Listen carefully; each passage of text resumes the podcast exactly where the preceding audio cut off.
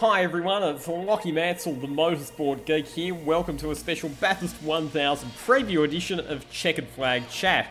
We've had to wait ages for this year's great race, but it's finally here, and we're all super excited. So I thought, what better way to build up to it than a podcast where we go through all the essential info you need to know for race day, including, of course, who we think is going to win. There's lots to talk about, lots to analyse, so let's dive into it. The Checkered Flag Chat 2021 Bathurst Preview.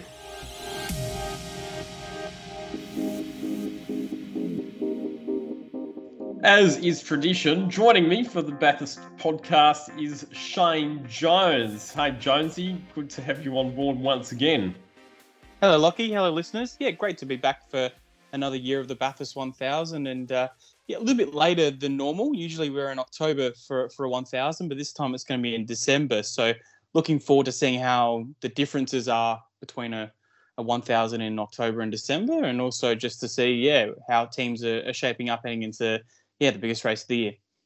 Right off the top, I also want to say a big thank you to Ryan Jones, who you would have heard has hosted a few episodes of the Checkered Flag Chat podcast. He did one with Lee Holdsworth and another one with Luke Youlden. So, a big thank you to Ryan for putting those ones together. Not joining us tonight uh, or for this particular podcast recording due to some existing commitments. But let's get into it. You've mentioned the fact that Bathurst is the latest that it's ever been this year, but not only that, it's the biggest week that we've ever had. Six days.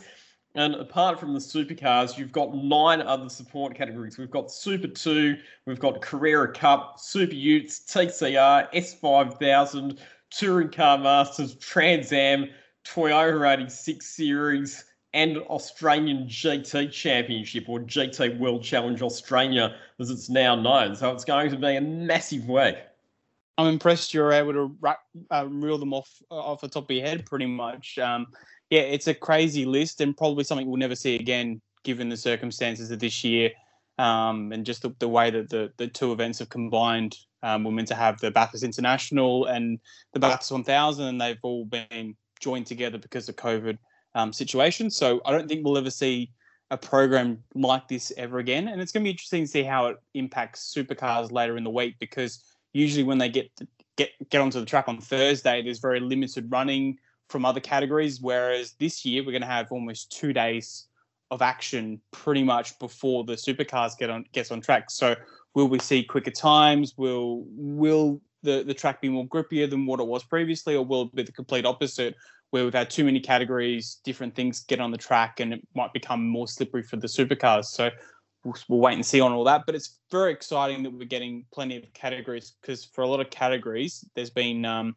no running or very little running this year. So for them to have an opportunity to have a have a round. Uh, in some cases, it's two rounds because the Porsche Carrera Cup are doing a double round this weekend or that weekend. Um, it's going to be very interesting to see how that all plays out. But it's really nice to see that we've got nine categories. They've all been um, given allocated times for the for the week, and we'll see how it all pans out. But I'm really looking forward to seeing how each category goes attacking the mountain this week, and um, hopefully the forecast can live up to, to really good conditions during the, the week of December. But we just don't know with what's going to happen at this time of the year, especially if Sydney Motorsport Park over the last four weeks is uh, is a is a guide to go to. So it'll be, intri- it'll be intriguing to see how it all pans out having a look at the weather forecast for race week, it could do anything. I mean, we've had a lot of rain in Sydney over the last few weeks. We had some wet races at Sydney Motorsport Park. We had a race cancelled because it was just too wet. And the forecast for Bathurst is that it could do pretty much anything. I think there'll be some rain during the week. As far as what we get on race day, who knows? One comment that I will make on that is that there was some talk in the lead up to Bathurst that being the latest in the year as it is, that we could potentially see some quite hot weather, which might have an impact on how the teams play their strategies. Because if the conditions are really hot, you don't want a driver being in the car for too long. So in the past, we've seen that a lot of teams have put their lead driver in the car for a triple stint at the end of the race. If it had been really hot, they might have looked to avoid that. But as things stand at the moment, it's probably not going to be an issue because at the moment, the forecast for race day is that we're going to have a maximum temperature of 19 degrees.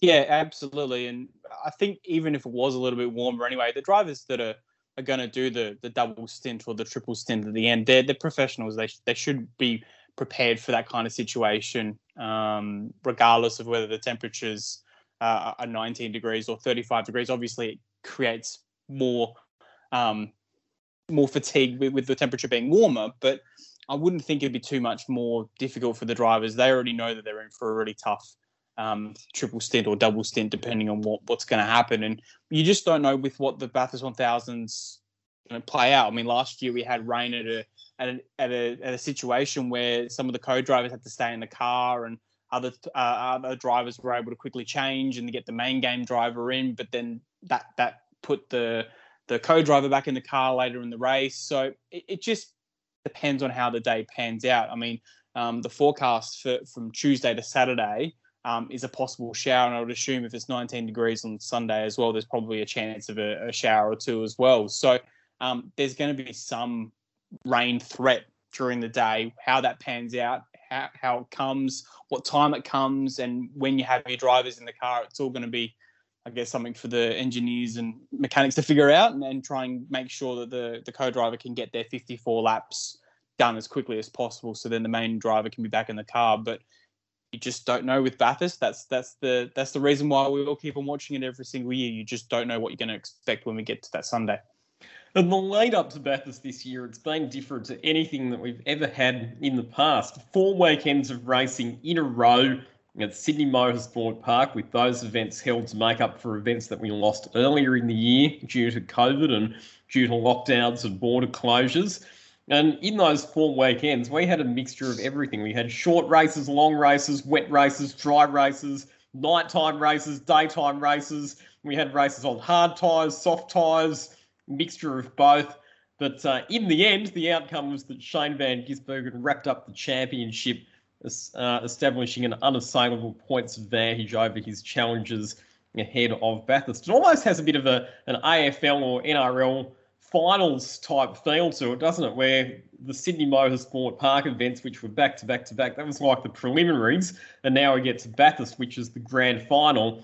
With Van Gisbergen already having wrapped up the championship, is it good that we can go to Bathurst with the championship already decided and everybody can just focus on winning the race rather than having to worry about the championship? I think the position that Van Gisbergen was in, yes, um, regardless of whether he wrapped it up in the last race at Sydney Motorsport Park or he was going to be needing 20 points or 30 points to wrap it up uh, at Bathurst. I think in that situation, yes, I'm kind of glad it's over because the, re- the, the reality is Van Gisbergen's going to wrap it up.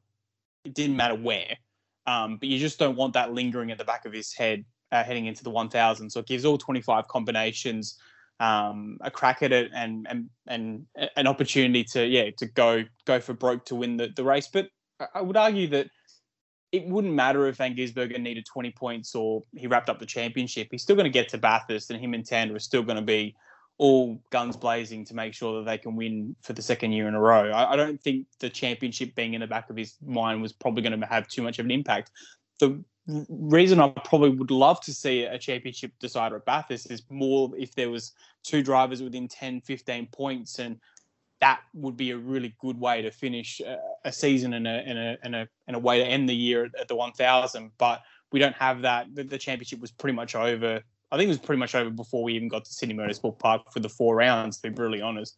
Most people knew that Van Gisbergen was going to wrap it up unless he had some form of issue in multiple races, and he never did that. He he was able to be consistent enough to get all the results, and he's a deserved champion. Um, so yeah, everyone – has now a crack at Bathurst and bring it on. I, I think it's fantastic to see that, yeah, the championship's done dusted. We've now got an opportunity to see who can be the, the who can win the, the Peter Brock Trophy and, and take it home for, for the next year.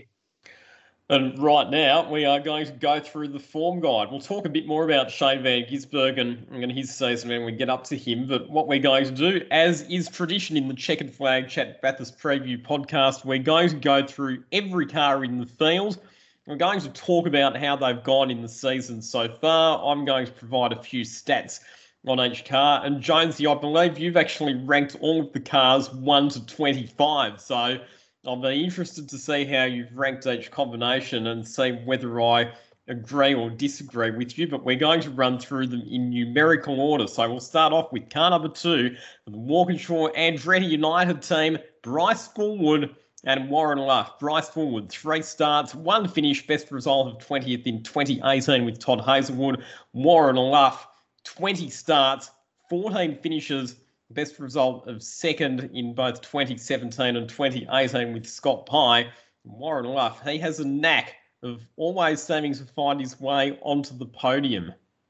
Absolutely, and he was on the podium with Chaz Mostert last year. Um, I'm not sure they're going to get well, he in particular is going to get back to the podium this year with Bryce. I just don't think that combination's as strong as what the Chaz and, and Luff combination was from last year. It's going to be quite intriguing. You mentioned Luff's brilliant record. So there's no doubt that when he's in the car and he's battling the best co-drivers in the other cars, he's going to stack up as good as any of any of them. And the reality is he can put that car from bottom to top and give Fullwood a really good opportunity. But Fullwood's form over the last few weeks is not, particularly at Sydney Motorsport Park, has not been great. Now, it's going to be very difficult. And you mentioned we've got the, the Sydney Motorsport Park form to go on. Well, Sydney Motorsport Park and Bathurst are two completely different tracks. And we've also got the form of the 1000 from, uh, sorry, the 500, the Bathurst, Bathurst 500 from earlier this year. So that's going to be interesting to see if some teams can replicate that form heading into the 1000. But Fullwood's form in particular at Sydney Motorsport Sydney Motorsport Park has not been um, as strong as what it was um, earlier in the season. So I'm, I'm, reluctant to sit here and put them inside the top 10. I think they're just going to be outside the top 10 just for purely um, the other combinations that are around them. I just don't think particularly if Bryce gets the car with 30 laps to go, I don't think he's a match for some of the other combinations that could be in and around that mark um, at, at, the final scenario.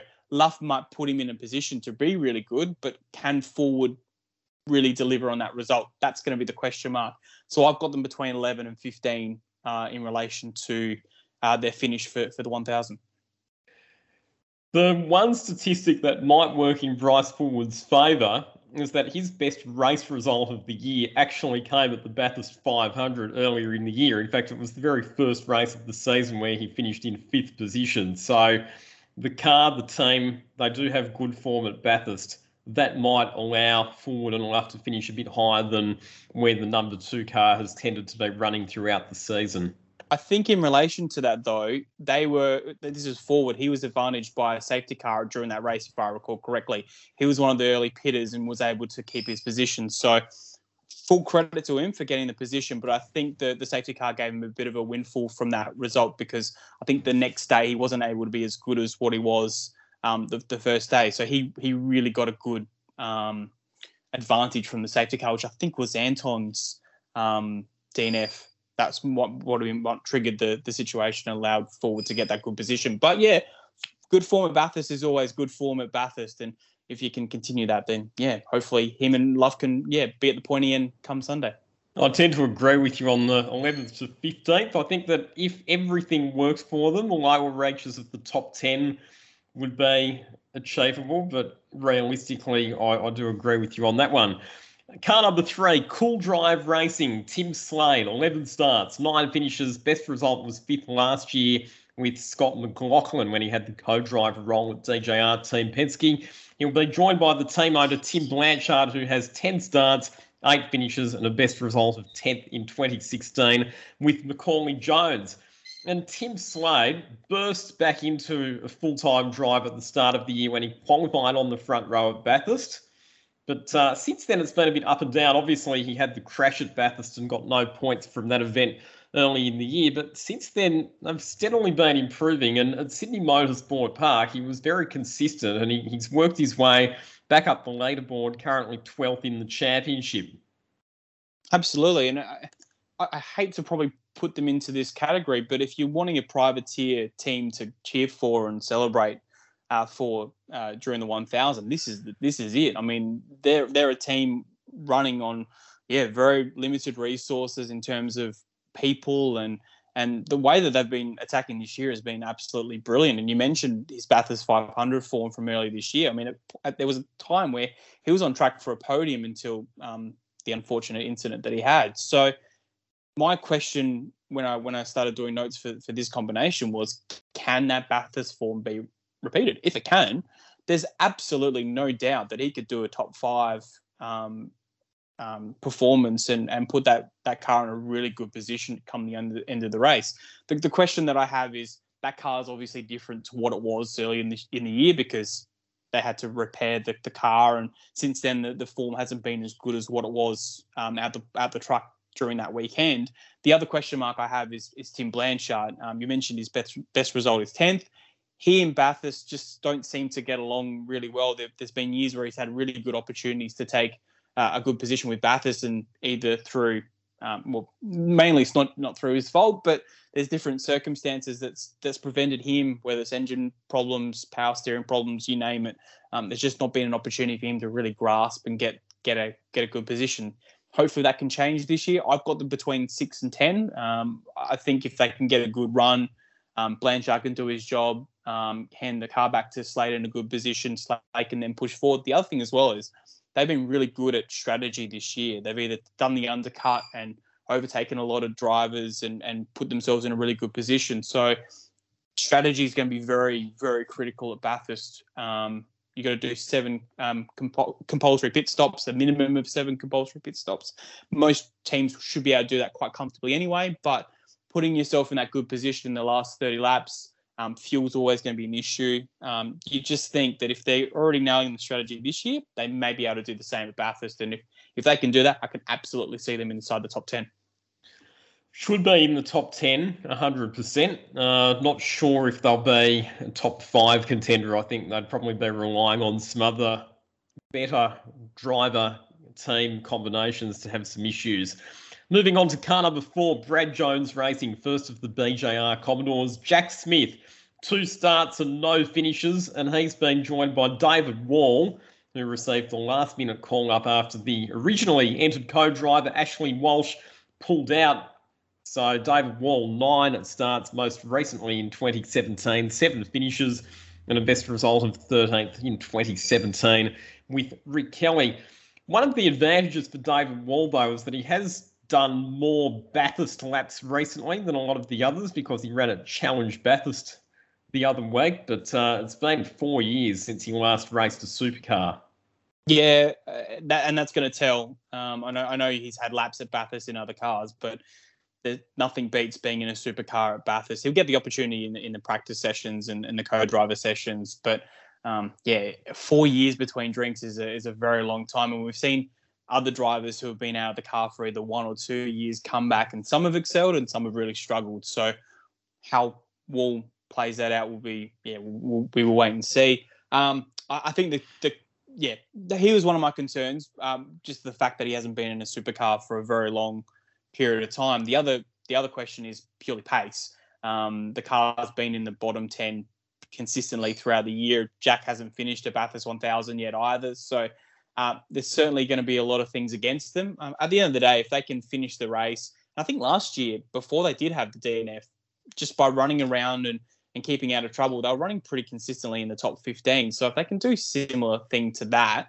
um, absolutely they could get um, a, a, good result for the team. But I don't think that's going to happen. Uh, I've got them between 21 and 25, and yeah, there's just too many factors for me um, playing against them that that really sort of yeah warrants me putting them any higher. I just think there's too many factors that are that are going to cost them in the end.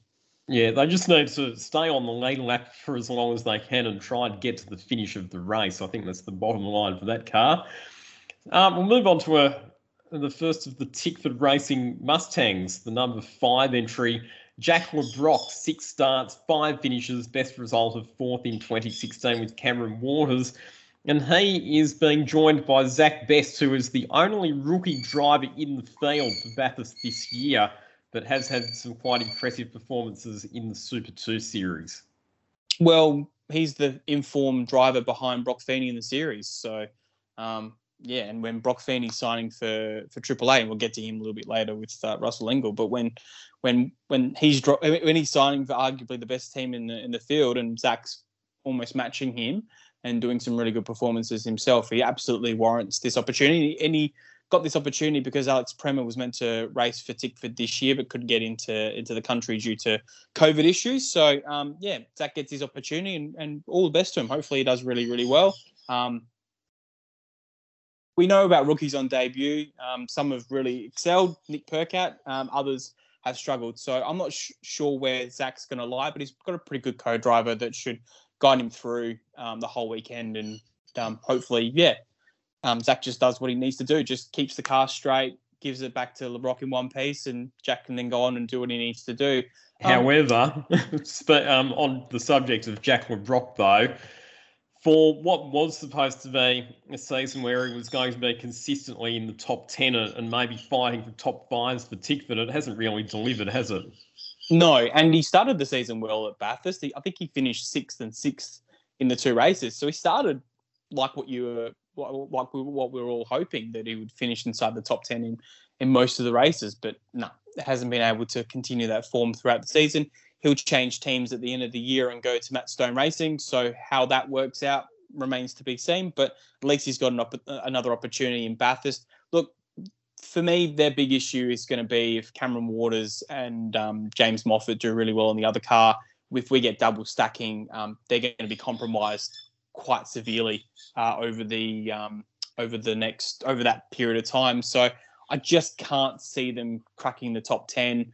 Um, there's too many factors, particularly Zach. Um, um, when he gets his opportunity in the car, he's going to be around a lot of talented drivers. So there's going to be an issue with him trying to keep pace up. So um, there will be times where they will fall to the pack a little bit further, a little bit more, and that will that will impact them. So I've got them between 11 and 15. I think they're good enough to to be inside the top 15, but I just think they're just a, couple of couple of areas short of being inside the top 10. Speaking of Cameron Waters and James Moffat, let's move on to them next in car number six for Tickford Racing. Cameron Waters, eight starts, seven finishes, best results second last year with Will Davison chasing the eventual winners. Shane Van Gisbergen and Garth Tander all the way to the checkered flag. And then James Moffat, 11 starts, nine finishes, and best results second in 2014 in that crazy race with Taz Douglas in the Nissan. Cameron Waters has definitely been the pick of the Tickford drivers this season. He's had some really strong performances throughout the year, particularly up in Townsville, where we saw that he got a couple of race victories. Sydney Motorsport Park, though, a bit of a struggle, but do we read too much into the form at Sydney Motorsport Park? Because Bathurst is a completely different circuit, and the Tickford cars have been very strong there in the recent past. The only the only way I read into it, or the only factor that comes into play in relation to that is if they hit Friday morning just before qualifying and they ha- they haven't got the setup right in that car, they're struggling, and then their mentality over the last four weeks comes into play in relation to um, just them sort of being down the dumps and not being happy with what's going on. I don't. In, in terms of the car itself, I think it's a completely different beast from Sydney Motorsport Park to Bathurst. And um, Cameron Waters before the final race at Sydney Motorsport Park, he hadn't finished inside the top six or even got a podium, but he was able to get a podium in that final race. So he his form at Sydney Motorsport Park has been terrible. Whereas if you flip it over to the 1000, it, it's been far better. And look, their combination did everything right last year, Waters and Davison. The only part that cost them in the end was a stint of 20 laps from Shane Van Gisbergen in the wet to dry that gave them the lead and they were able to hold on for the rest of the afternoon. That was literally the difference between him being the 1000 winner and him having to finish in second. So it, everything's there for him to to repeat that performance or go one better and do really well. James Moffat's a very um, very good co-driver and last year topped most of the sessions um, for for co-drivers. So his form at the 1000 and his form in the Tickford cars is as good as anyone um, in in the paddock. So he's got a really good combination, really good um, car. Um, yeah, oh, I, I, can't see I can't see them not being in the same position as last year, and I've got them um, inside the top three. I think I think they're going to be one mm. of the hmm. podium finishes for this year. Uh, yeah, as long as as long as the demons from Sydney Motorsport Park don't come back to haunt them in the first couple of days. And as soon as they get out the truck, they can get on form and be really quick. As soon if they can do what they did last year and come out the truck, be really quick and be on form, I think they'll easily forget what happened at Sydney Motorsport Park. It'll be all all guns blazing and they'll be um, right on track. But if we get to practice four or qualifying and they haven't found the setup and they're miles behind, then yeah, I think you start raising some questions. But I don't think that's going to happen for these guys. I think they're going to be pretty good, and I think top three is is absolutely um, a goal and something that really should achieve. Then coming second at Bathurst by such a small margin as they did last year, that has to make them hungrier in that team, and Cameron Waters in particular to get the job done. I mean, both he and James Moffat, they've had second place finishes in the past. They're not going to be interested in coming second again. So if they're in the lead pack in that final sprint to the line, no question that they're going to go for it. Moving on to car number seven, Kelly Grove Racing Mustang. Andre Heimgartner, seven starts for the Kiwi, four finishes, best result of ninth in 2017 with Tim Slade. Matt Campbell returning for his first Bathurst start since 2017. He's only had two starts in the 1000 and one finish, which was fifth in 2017 with Shane Van Gisbergen. But of course, since then, he's achieved some great things overseas in Porsches and also back here in Australia when he won the Bathurst 12 hour in 2019. But as accomplished as Matt Campbell is as a co driver, it doesn't hide the fact that uh, apart from some really good wet weather performances from Heimgartner on the whole, you'd have to say it's been a pretty disappointing year performance wise for that particular team. It would be a season of frustration, and I think there was an article this week from Kelly Grove Racing hinting that um, their performances, I think it was from um, Stephen Grove, there, well, he will become the, the big boss next year. Um, I think he mentioned that, that they're, they're nowhere in the team's championship and they need to be higher, and that's probably one of their goals for 21 into 22. Um, yeah, I, this was one of the hardest combinations, and we'll get to Reynolds in a little bit in a, in a little while as well.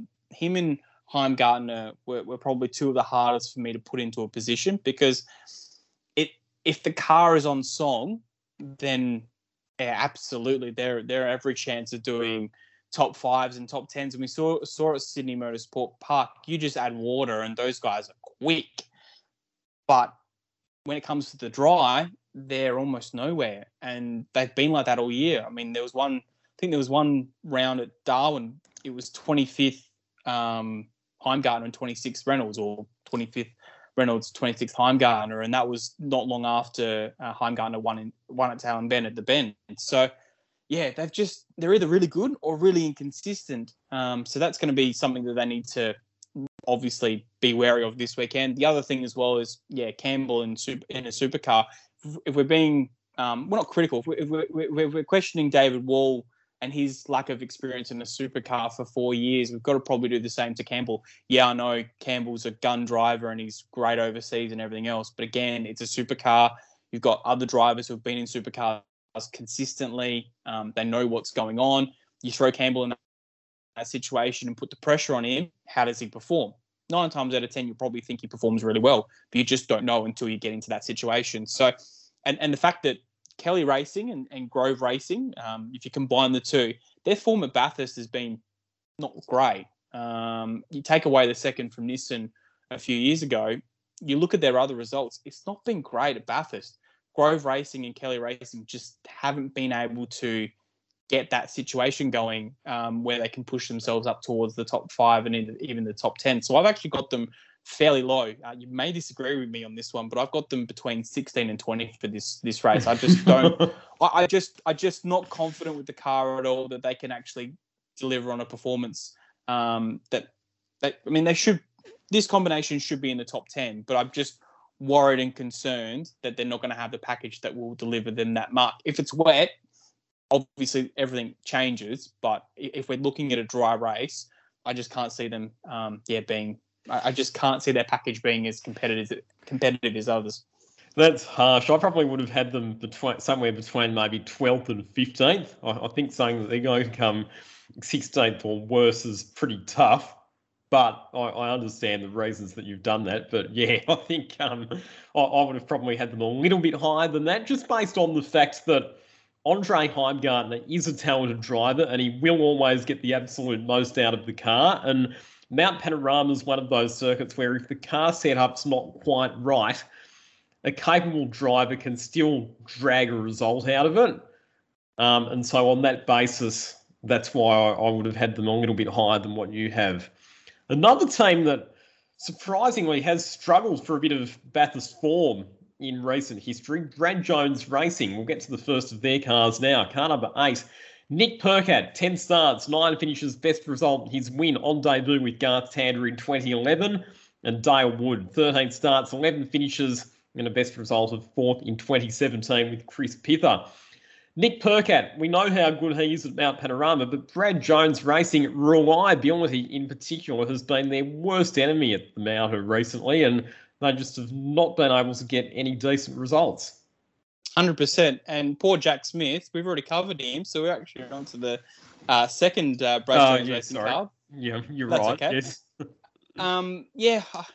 Again, this was another combination. This was really hard to put into um, yeah, a, a, a, group or a slot that I thought, thought they were going to um, finishing. What I will do is before I get to where I'm where I'm thinking with with Percat and Wood, I'll run you through the last couple of years and results for BJR uh, in terms of all their drivers. So it's been retirement, 18th, retirement, retirement, 14th, 17th, 7th with Percat and Macaulay Jones in 2018, and then 9th uh, with Slade and Heimgartner and Walsh.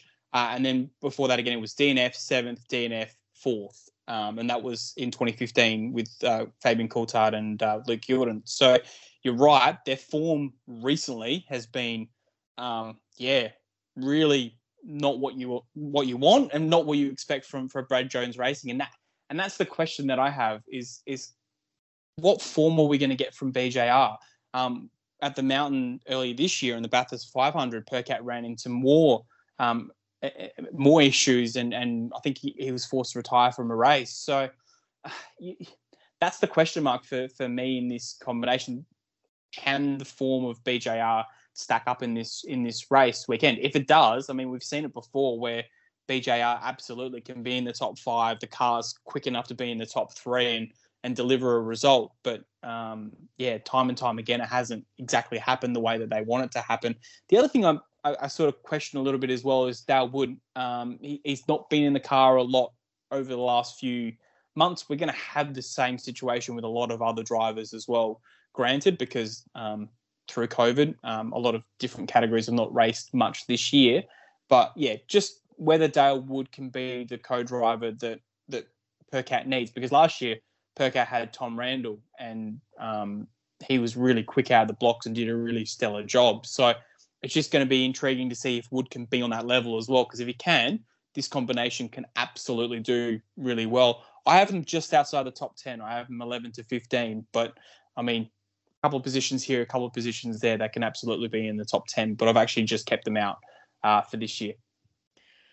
Yeah, I probably have them inside the top 10 based on what I think their pace will be like if it's dry. And you have to remember that Nick Percat is seventh in the championship. So his overall pace throughout the season has been pretty decent. I, think they'll either be inside the top 10 if they don't have any problems, or if they do have problems, they'll be towards the lower end of the top 20 and not on the lead lap. Um, multiple laps down with extended pit stops, or even not finishing at all if the problems are bad enough. So it's Nick Percat's last drive with Brad Jones Racing, so you would kind of like to see that relationship end on a high note.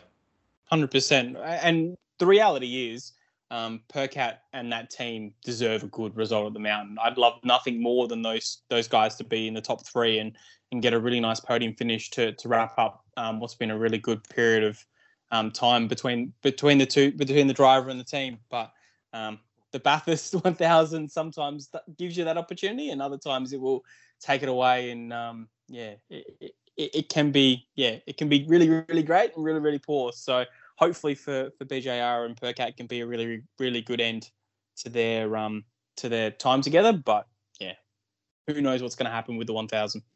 One driver who is in great form at the moment is the driver of the number nine Erebus Motorsport Commodore, Will Brown, fresh off getting his first race victory at Sydney Motorsport Park a couple of weeks ago. Three starts at Bathurst, Will Brown, two finishes, Best result of 15th in 2020 with David Reynolds.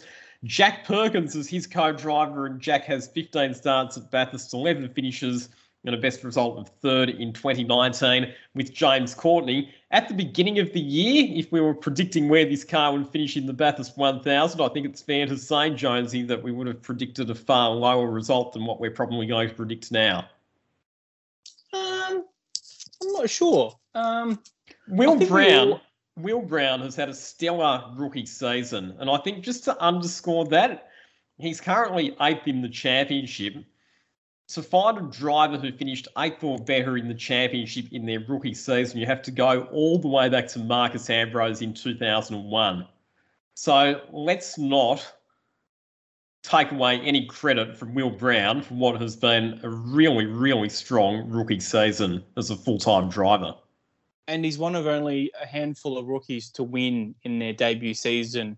Um, the last two were uh, Scott McLaughlin and Chaz Mostert. And well, both of them have gone on to win a, a Bathurst 1000, and for one person um, has gone on to win multiple um, supercars titles. So you think if that's the form line, uh, Will Brown's certainly on his way to um, to doing this a similar thing. Um, I think the thing with with Will has been he's always had the pace, but it's just the consistency, um, just getting it consistent over the period of time and and really getting the race results um, going his way. That's been that's been the question mark for him for for the last um, few years as a co-driver, and then obviously as we entered into 2021 uh, with him as a main driver. I mean, you look at his pedigree in the sport already. He's he's a multiple champion and uh, he's he's won multiple titles in multiple categories. So there's he's a, he's a talented driver, and he's certainly shown that this year in, in supercars. And you mentioned he's eighth at the moment, and if, if everything goes right at Bathurst, he'll keep that position, which is a great result. Because at the start of the year, we just didn't know what to expect with Erebus. We knew that their cars would be quick, but whether Brodie or Will could do the job in their debut year, that was the question mark. So. Um, they've certainly done that this year, and they certainly deserve all the accolades that go with it. Um, how they're going to go at Bathurst? Well, that's going to be the, that's going to be very interesting. Um, I mean, Erebus's form at the mountain is very strong. Last year, they, their cars were in the top ten, um, particularly Anton and, and Brodie. Um, and then um, their form in recent weeks has been even better um, with Will Brown winning his first race. So you think they bring that to the mountain. You've got Jack Perkins as a co-driver. Um, all the, all the signs are there for them to do really really well. So look, I can't see them winning. Uh, I can't see them being there or thereabouts in the final 20 laps to to beat some of the other um, other contenders. I think their their co-driver and driver combination, and their performance overall will probably just beat them. But there, there's no doubt that they, they could really surprise over the over the weekend. I've got them between six and ten, um, just be on the safe side. But yeah, the world is their oyster heading into the 1000. If Will Brown's in the top three or has a sniff of a win with 20 laps to go, look out. There will be fireworks. One of the 100%. good things about Will is that he is a very exciting driver. And I think the other thing as well is the, the way in which he achieved that race victory at Sydney Motorsport Park, where he had to fend off Whincup and Van Gisbergen. That will give him a lot of confidence if he finds himself in a similar position at Bathurst. If he's racing up against experienced drivers and he has to attack or he has to defend, he's not going to be afraid to get his elbows out and take the fight up to them. So this is a combination that I'm really, really excited at watching. I think they're going to give us some entertainment value on the mountain. I think Will Brown's one of those drivers who will go hard or go home. So I'm expecting spectacular things from this car. Whether it's good enough for them to win the race, I'm not quite sure, but I think that when I think about Car 9, Erebus Motorsport, I get excited. I think they're going to give us plenty of action to enjoy. Absolutely. They won't die wondering, that's for sure. Another driver who's been in crushing form, particularly in qualifying at the moment, is Anton De Pasquale, and he's the driver of the number 11 DJR Mustang. Three starts on the mountain for Anton, two finishes, best result ninth last year with Brodie Kostecki. His co-driver is Tony D'Alberto, 16 starts for Tony Day, 10 finishes, and a best result of third in 2017 with Fabian Coulthard. You would have to say that De Pasquale, based on his qualifying form, especially at Sydney Motorsport Park, would be the short priced favourite for pole position in the top 10 shootout at Bathurst on Saturday afternoon. hundred percent. Um, he's going to be well. He took provisional pole uh, at the Bathurst 500 earlier this year, so uh, his pace of the mountain was already there, and he won the pole position award this year for the series. So, yeah, he will be very short when it comes to to uh, provi- to qualifying, and then obviously the top ten shootout. But there'll be a few others that will will give him a crack um, and, and, give him a run for his money as as the um, as the as the weekend goes on. Uh, look, the the combination's certainly going to be one to look out for, and if if um, you look at the betting uh, for the 1000 at the moment, it's pretty much the top two contenders from a certain team in Queensland or another team in Queensland called Triple Eight Racing, and then after that, it's Anton and Tony D'Alberto. So a lot of people are, favouring them to do really well. Um, there's a couple of concerns that I do have though. Um, he has um, four retirements this year and a disqualification as well. So out of the out of the 30 odd races, he almost averages a DNF every one in six. So that's not good form heading into a into a 1000 where reliability is going to be an issue as it always is. So and they seem to it's been a, a situation like that for, for this year, it's, whether it's a diff failure, an engine failure, or a power steering failure, or some form of failure. They've seemed to run into those issues this year. So how that plays out at the 1000 is going to be very interesting. Um, Tony D'Alberto also got some great form um, in terms of form in terms of car time uh, at Sydney Motorsport Park, but similar to a lot, of, the other drivers, he just hasn't had the seat time and hasn't had any tests either. He only had a test recently at Sydney Motorsport Park um, recently to to be prepared for for the 1000, but before that he had nothing because um, he's in Victoria, the team's in Queensland. He couldn't get up there to to do any testing, so um, his time in the car is limited compared to a couple of the others um, that are going around that are going to be contenders. So how D'Alberto handled that that situation remains to be seen. But his results over the last few years have, have been fantastic, and that's one of the reasons why DJR um, keep him in the team because yeah, he he's one of the premier co-drivers in the um, in the field. So I've got them really high. I, I think they're top two.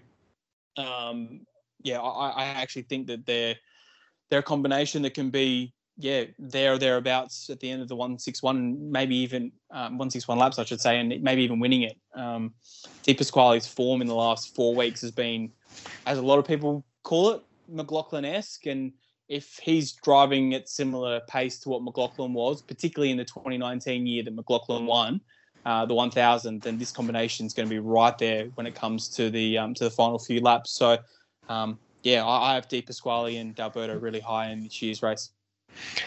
I do share your concerns though with the reliability.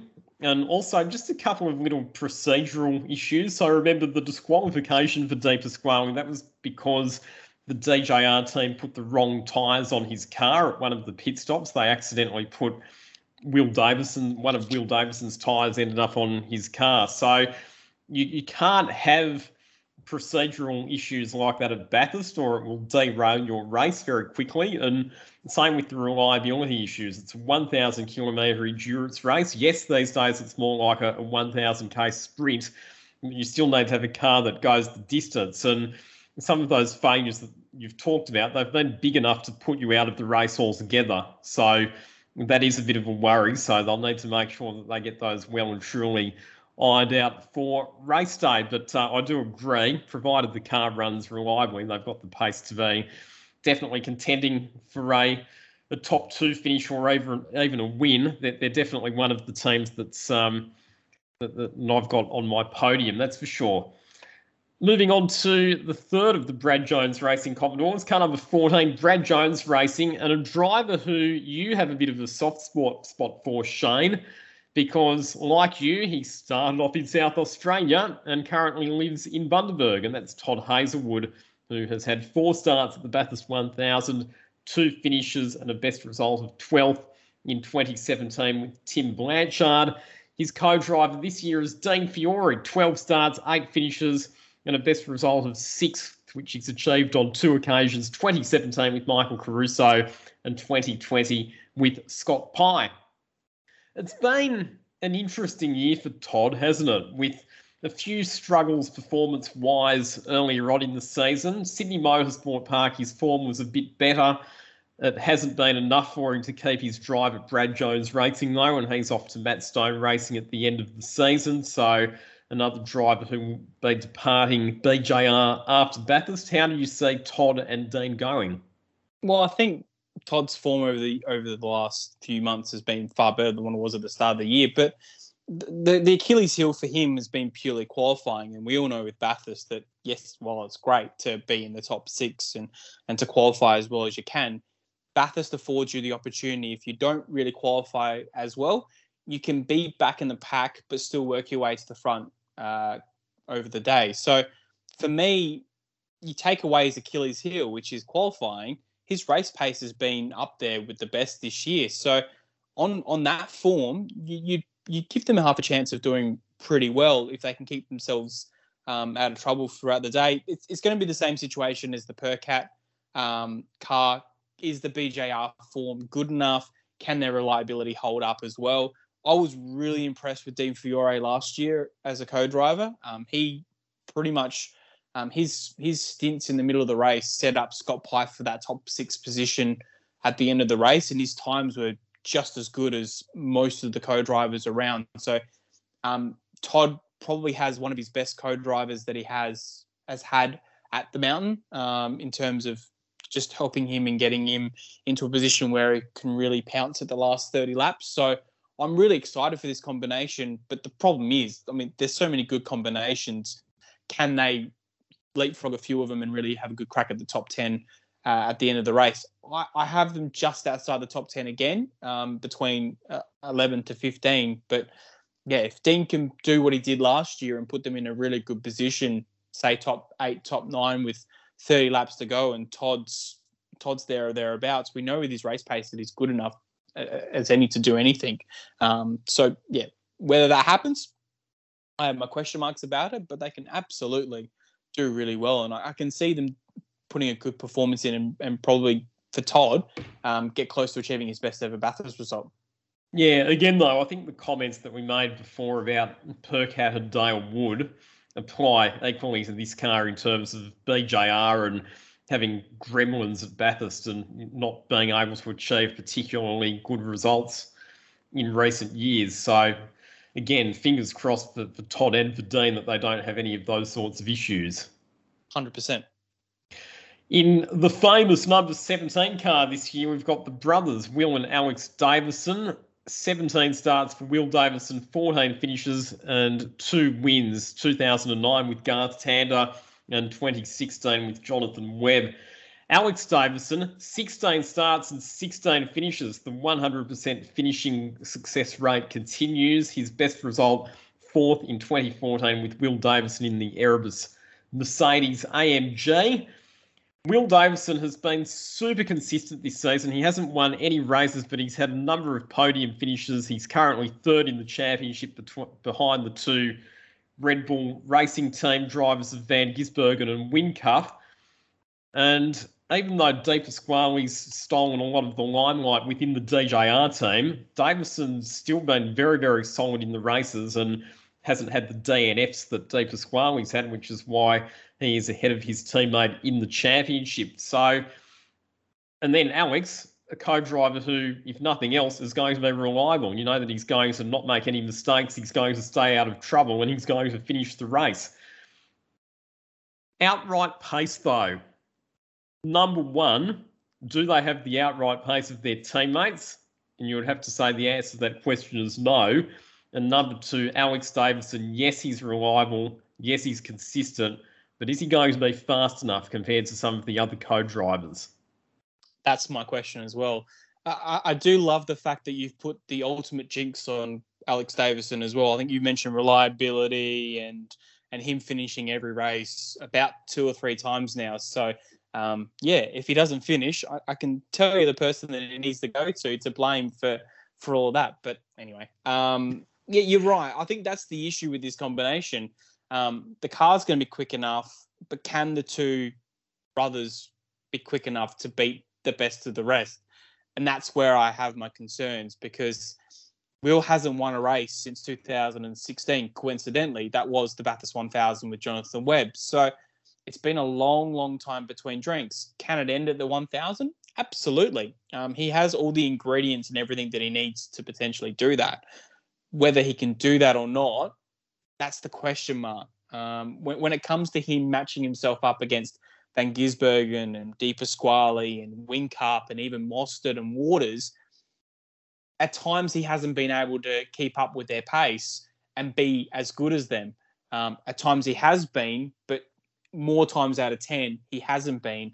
And I just and I just have my doubts that can he do that with 20 laps to go and hold off all those other drivers if they're behind him or if he needs to get in front of them. I just have that question mark, and that's the, one of the reasons why I don't have them in, in the top five. I have them just outside of the top five. I actually had them six, so in between six and ten. So I had them just outside the top five, just purely because I just think they're missing that one key ingredient the other five teams in front of them, uh, five, five other combinations, I should say, have in front of them um, to win the 1000. Um, everything's there for him to do it. I just don't know if he's going to do it. A couple of other things as well. So, Alex Davison and the co drivers, gone are the days where the co driver can just get in the car, keep it out of trouble, do the lunchtime stint, hand it back to the lead driver at the end because the pace of the race is so hot these days, it's not good enough to do that anymore. If you're a co-driver, you have to be fast enough to maintain track position. And if you can gain positions during the phases of the race where all of the co-drivers are in the car, it can actually give you an advantage later on. And we saw that last year with Tander in particular. And I'm just not sure that Alex Davison's got the, the raw speed to be able to get his elbows out to attack or defend if he needs to. Like you put him up against Tander or Lowndes, mm, I'm, I'm not sure that he's going to be quite quick enough to match it with them. So that's one of the concerns. The other concern that I have is because the De Pasquale and D'Alberto car is so quick, and you would have to predict at the moment that De Pasquale is, is quite possibly going to out-qualify Davison. And I know that I'm, I'm probably jumping to a bit of a conclusion here, but you know, and, and, the same thing probably applies to the Triple Eight cars as well. When you've got a team where you've got two strong cars, if you get a safety car at an inopportune time and one of those two cars has to double stack, then that car ends up playing catch up for the rest of the day, and it can be hard to come back from that sort of setback if you lose a lot of track position. Absolutely, and I know in 2019 this same team uh, did a couple of interesting things to try and avoid the double stack, uh, which we won't uh, absolutely go into, but it, it is going to be an issue, and it's going to be an issue for multiple teams. It's not going to just be a DJR or a Triple Eight issue. There's going to be other teams that are at, that are going to be impacted by this. There's only one combination that actually isn't, and we'll get to, them in just a second. But it's going to be it's going to be fascinating how that plays out over the over the course of the of the over the course of the race in the in the afternoon. But I, I think the thing is with all of this is it's Alex Davison, he's he's a great co-driver. It's just the problem is when you get to the higher um, higher expectations and higher um, positions in the in the field, you're expected to do so much more. You're expected to overtake. You're expected to work your way from from the back to the front. You're expected to do certain times, and that's that's going to be where the challenge will be for for Alex Davison. Can he do it? Who knows? Uh, it's going to be interesting to see if he can. Um, but I just yeah, I just think this combination's just a little bit behind some of the others, but that's nothing to say that they can't win the race. They can absolutely win the race, but it's just, yeah, when you compare them to some of the other combinations, I think they just fall short. We'll move on to the first of the Team 18 entries now. Mark Winterbottom, 18 starts for him so far. This will be his 19th this year. 12 finishes, best result win in 2013 with Steven Richards new co-driver for Frosty this year. It's Michael Caruso, 15 starts for Robbo, 12 finishes, best result of third in 2009 with Lee Holdsworth. Mark Winterbottom, he's had a solid season. He's currently ninth in the championship. Had a really good run at Bathurst earlier in the year where he came fourth and fifth in the two races. But as the season's progressed, it seems like it's just made a slight downward trajectory in terms of the race results that Frosty's been achieving. Can they turn it around at Bathurst Shane, do you think?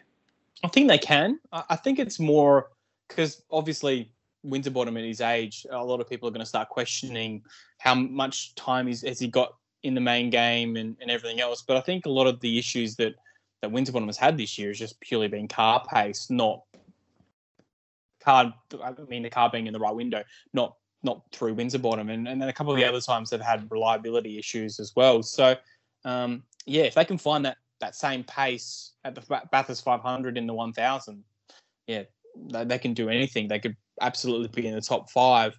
Um, I think this combination is one of the strong, strongest combinations in the field. You've got all the experience of Winterbottom. He's won Bathurst already. And then you got Michael Caruso. If you remember last year, him and Lee Holdsworth were on provisional pole, and that car looked just as good as the the Cameron Waters, James um, um, Cameron Waters, Will Davison, Tickford car uh, at that point in time. They just struggled during the 1000 itself. I think set up and, and being in the window sort of cost them dearly. But there's no doubt that Michael Caruso can be in the top 10 of co drivers in this field. So um, this combination is really strong. And if, if everything can be in the window, I've got them comfortably in the top 10. I've got them 6 to 10 um, because both are talented steerers, both know what they need to do. Um, both have lots of experience in the mountain, and um, if they can get that car in the right window, and we've seen with Team 18 at, at Mount Panorama last year, Scott finished Scott Pye, his teammate finished sixth, and I think Mark Winterbottom finished seventh. So they know how to race, they know what they need to do to get the car up the front. Um, so if they do this, do a similar thing, then yeah, they can easily finish inside the top ten. They should be in the top ten, but I think, like you say, not sure that the car quite has the ultimate pace that's needed to challenge for a podium or, or even a top five. Car number 19 for Team Sydney is going to be driven by Fabian Coulthard, who has 17 starts on the mountain, 12 finishes, and a best result of third in 2017 with Tony D'Alberto. The team owner at Team Sydney, Jonathan Webb, joins him. 15 starts for Jono Webb, 12 finishes, and the best result for him, the win in 2016 with Will Davison. And Fabian Coulthard, who left DJR Team Penske at the end of last year to join Team Sydney, has had a rough old season. He is currently 24th and last of the full time drivers in the championship. Big part of the reason behind that is that he has had six DNFs, uh, which have proven to be very costly. But as we saw in the wet qualifying at Sydney Motorsport Park, when everything clicks, Fabian can still drive the big question is obviously the machinery for this combination. Hundred percent. That's going to be the be all and end all for this for this combination. Uh, Webb's won Bathurst before. He's done it before. You know, he's had a race uh, at the mountain, and yeah, Fabian's still in in is still one of the most talented steerers in the in the field, but just doesn't have the car that can match where he needs to be uh, in terms of positions. So that's going to be purely it can the car be reliable enough to to survive the 161 laps, and can the car actually have enough pace at the end to put him in um, and Webb in contention for a good result? And I just don't think it's going to happen. I've no. got them between I've got them between 16 and 20. Um, I've got them on the low on, on the on the higher side of um, of of that of that scenario, just purely for the fact that yeah, I, I just can't see the car being as quick as some of the others, and the guys being able to do anything with it to really, um, yeah, good put in a good result. They finished top fifteen. I think that's a great result for the for the team. But yeah, whether they get there, that's yeah going to be the the the one million dollar factor because yeah, just the car itself really needs to be much better than what it is now. The one thing that could play to their advantage would be if we get rain that that could be the one thing that levels the playing field a bit for them. Moving on to car number 20 for Team 18, Scott Pye. Nine starts, six finishes, best result of second in both 2017 and 2018 with Warren Luff. And James Golding, his co-driver, five starts, four finishes, best result of eighth in 2018 with Richard Muscat and 2020 with Mark Winterbottom. So we talked before with the other Team 18 car about Mark Winterbottom being on a downward slope with his results throughout the season. Scott Pye's been the opposite. If you look at his results, he started off uh, not with the in the best form, it has to be said. He was sort of finishing outside the top 10. But uh, as the season's gone on, his results have picked up and he had some really good performances at Sydney Motorsport Park, including a couple of top six finishes in the most recent races. The thing about Scott Pye, Shane, is that he never seems to qualify all that well, but his race pace seems to be really, really good. And at Bathurst, of course, qualifying isn't as much of a factor as it is in all of the other championship rounds. He was sixth with Dean Fiore last year. Can they match or better that result this year, do you think? Absolutely, I think they can. Um, we mentioned before, I think with Todd Hazelwood, it was a similar issue, um, not getting the qualifying sorted out and then having to chase it back in the race. And the 1000 being a situation where you can afford to qualify well down but work your way up throughout the day. So Pye can do the same thing. Um, it's going to be interesting how he how he goes with with Golding this year compared to Fiore. Um, but Golding raced really well with Winterbottom last year and was was really good and was one of the top co-drivers um, last year as well. So I actually rate this combination as one of the most underrated in the in the field. Um, I think I think these two can work really really well together. I do have question marks uh, over the qualifying pace, but at the 1000 doesn't really matter too much compared to other tracks. I have them just outside the top 10, um, just purely in terms of when it comes to rating combinations and where other teams can fit. I just have them outside the top 10. But if if reliability is high in other teams and um, the, the same situation can happen um, as it did last year for this combination, uh, for this team, I should say.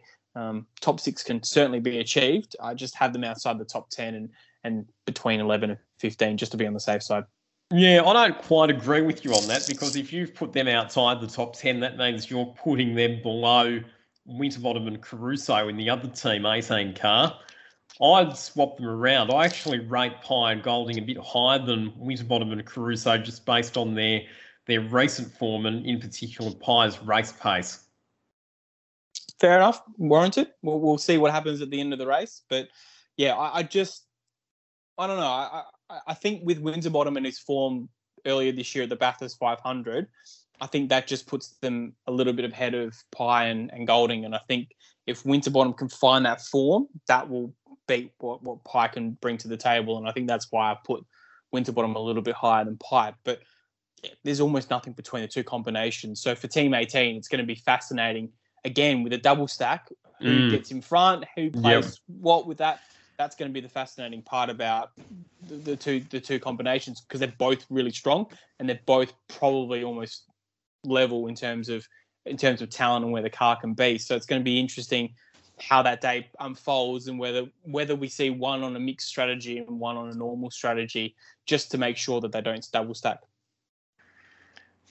Moving on to the number 22 team, Sydney Commodore, Garry Jacobson and Dylan O'Keeffe sharing this car. Garry Jacobson, four starts, three finishes, best result of eighth in 2017 with Jason Bright, and Dylan O'Keeffe, just the one start and the one finish, which was 11th last year with Andre Heimgartner. And I think here, Jonesy, a lot of the comments that we made about the other team, Sydney Car, apply pretty equally to this one. Garry Jacobson's been doing his best this year. Dylan O'Keeffe did a solid job with Heimgartner last year. You know, in the interests of full transparency and disclosure, Dylan O'Keeffe is one of our clients at Checkered Flag Media. To be honest, I think that if these guys can stay out of trouble, finish the race, maybe end up in the top 15 by the end of the day. That would be box ticked. Well, for, for Jacobson, all his job at the start of the season to his job at the start of the season, I should say, was to beat his teammate, and he's doing that. He's beating Coulthard in the championship. So, as far as um, Jacobson's concerned, he's ticked all the boxes that he needed to do this year. And at, at Sydney Motorsport, Sydney Motorsport Park in particular, he did really well. He was he was putting the, the, the, the, Team Sydney car inside the top 20 um, in qualifying and was able to hold some really good positions at times. So um, Jacobson has been doing really, really well this year in terms of getting the absolute limit out of that car and or getting everything out of that car, I should say. So yeah, it, it, we, we we've already talked about Team Sydney and where they are and and what their expectations are going to be for the for the 1000. I, I put as reliability is a question mark as well. Can this car get to to 161 laps? I've got them between 21 and 25. I just, as I said, I, I if they can finish inside the top 15, have a smooth and clean day, then yeah, that would be a fantastic result for them. But yeah, I just don't see them finishing yeah any higher than, than top 15, and I, I see them a little bit back in the field. I'd like to see them in the top 15, but I think what you're saying is correct. It's going to come down to the attrition of others to allow them to move their way up through the field. One of the cars that I do say as being a contender this year is the number 25 Walkinshaw Andretti United Commodore, Chaz Mostert. Seven starts, seven finishes. Best result of first in 2014 with Paul Morris.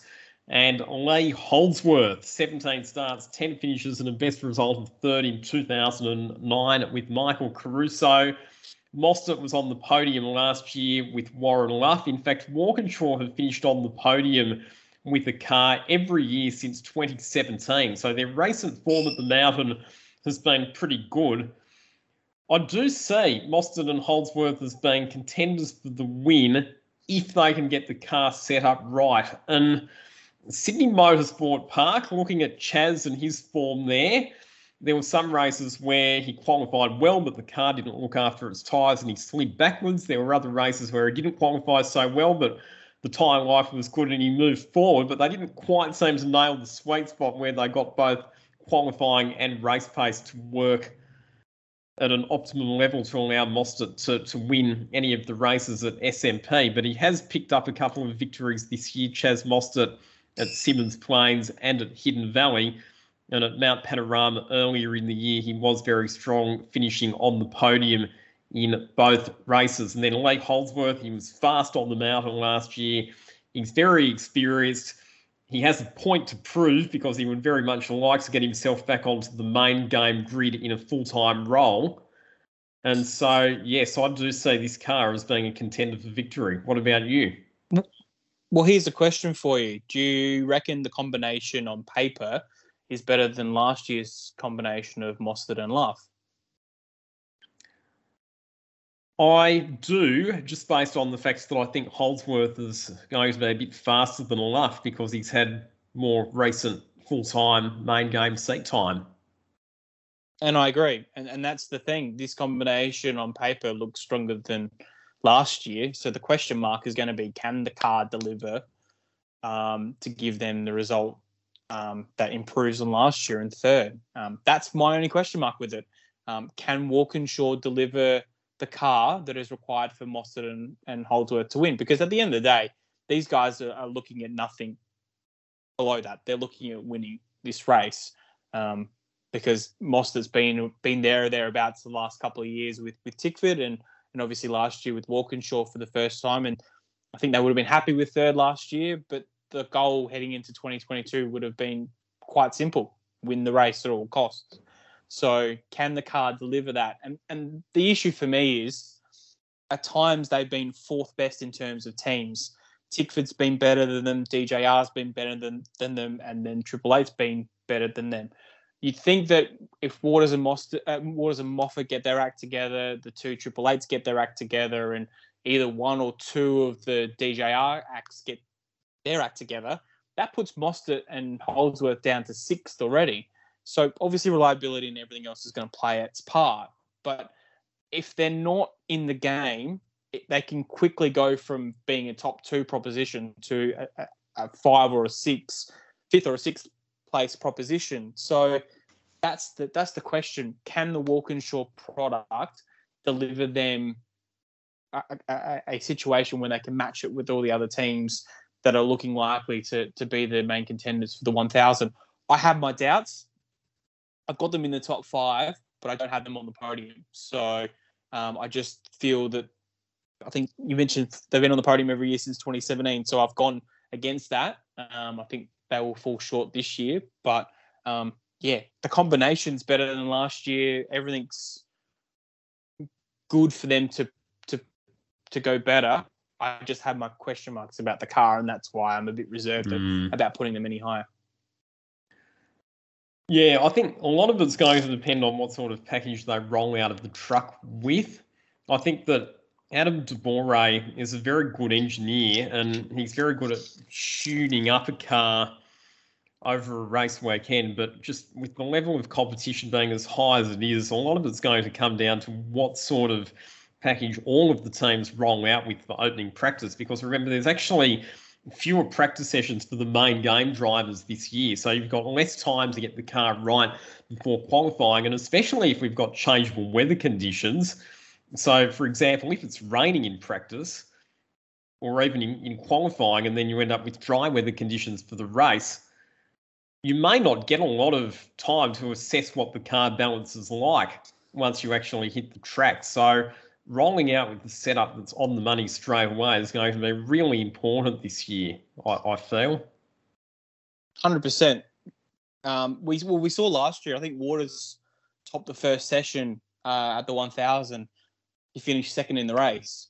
So having a car, I mean, there's probably only one team that doesn't have to have the car in the window in the first practice session, and, and we'll get to them a little bit later in Triple Eight.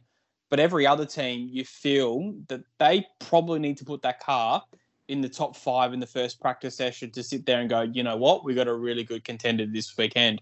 So yeah, that first practice session is going to be crucial and critical in terms of seeing who who are the combinations that could be really really strong this year one combination that has two drivers on board, or one car, I should say, that's got two drivers on board who have won Bathurst before. In fact, there's only three cars in the field that fall into that category where they've got two drivers who are both Bathurst winners.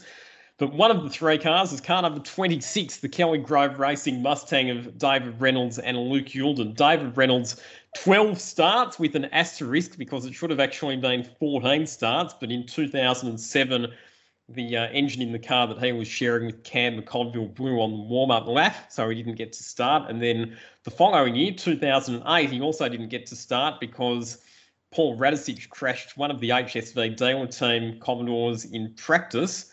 So that car was then withdrawn, and Rick Kelly moved over to Paul Dumbrell's car, which meant that David Reynolds was left high and dry without a drive. But anyway, that aside, Reynolds has finished 11 races and he won in 2017 with Luke Youlden. Luke Youlden, 20 starts, 16 finishes, and the win in 2017 with David Reynolds. But they're not going to be repeating their victory this year, I don't feel, Shane.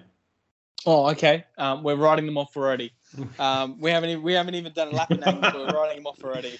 Um, well, well, you would you would agree, wouldn't you? Yeah, yeah, I would. when we discussed Heimgartner and Campbell, um, one of my question marks was Team Grove or Team Kelly Racing and their form, and yeah, I, I have the same situation with with Reynolds and Youlden. Um, just where that car's going to be and whether they can find the window for it is going to is going to be one of the big big question marks. I think the biggest thing in their favour is going to be the fact that Luke Youlden's had um, a couple of rounds to to to drive the car all to himself mm. at, at, Sydney Motorsport Park because of the the issue in the situation that Reynolds was um, was under um, for the last three Sydney Motorsport Park rounds. So for Luke Youlden, he's going to have an advantage over the other drivers because he's going to have plenty of experience in the car um, heading you, into you the mountains. You could you could argue, Shane, that he's the best prepared out of all of the co-drivers for that reason, especially when you consider the lack of seat time for a lot of the other co-drivers with other national categories like Carrera Cup and and Super Two being on hold because of COVID. Hundred percent, and if it rains, he's done a couple of races in the in the wet at Sydney Motorsport Park, and some of them were some of the conditions there were terrible. So you think if he can survive that, and at times he excelled in those conditions, if he can replicate that at the 1000, if we get wet conditions, and let's not forget that the year that the two won it, it was wet. Um, so they and they dominated that that afternoon. So look, they need things to go in their way in their favor to to do really well. Um, I actually don't think it's going to go their way. I've actually got them in the same mold as Heimgartner and Campbell, 16 to 20. I know mm. people will probably put them higher, and that's fair enough.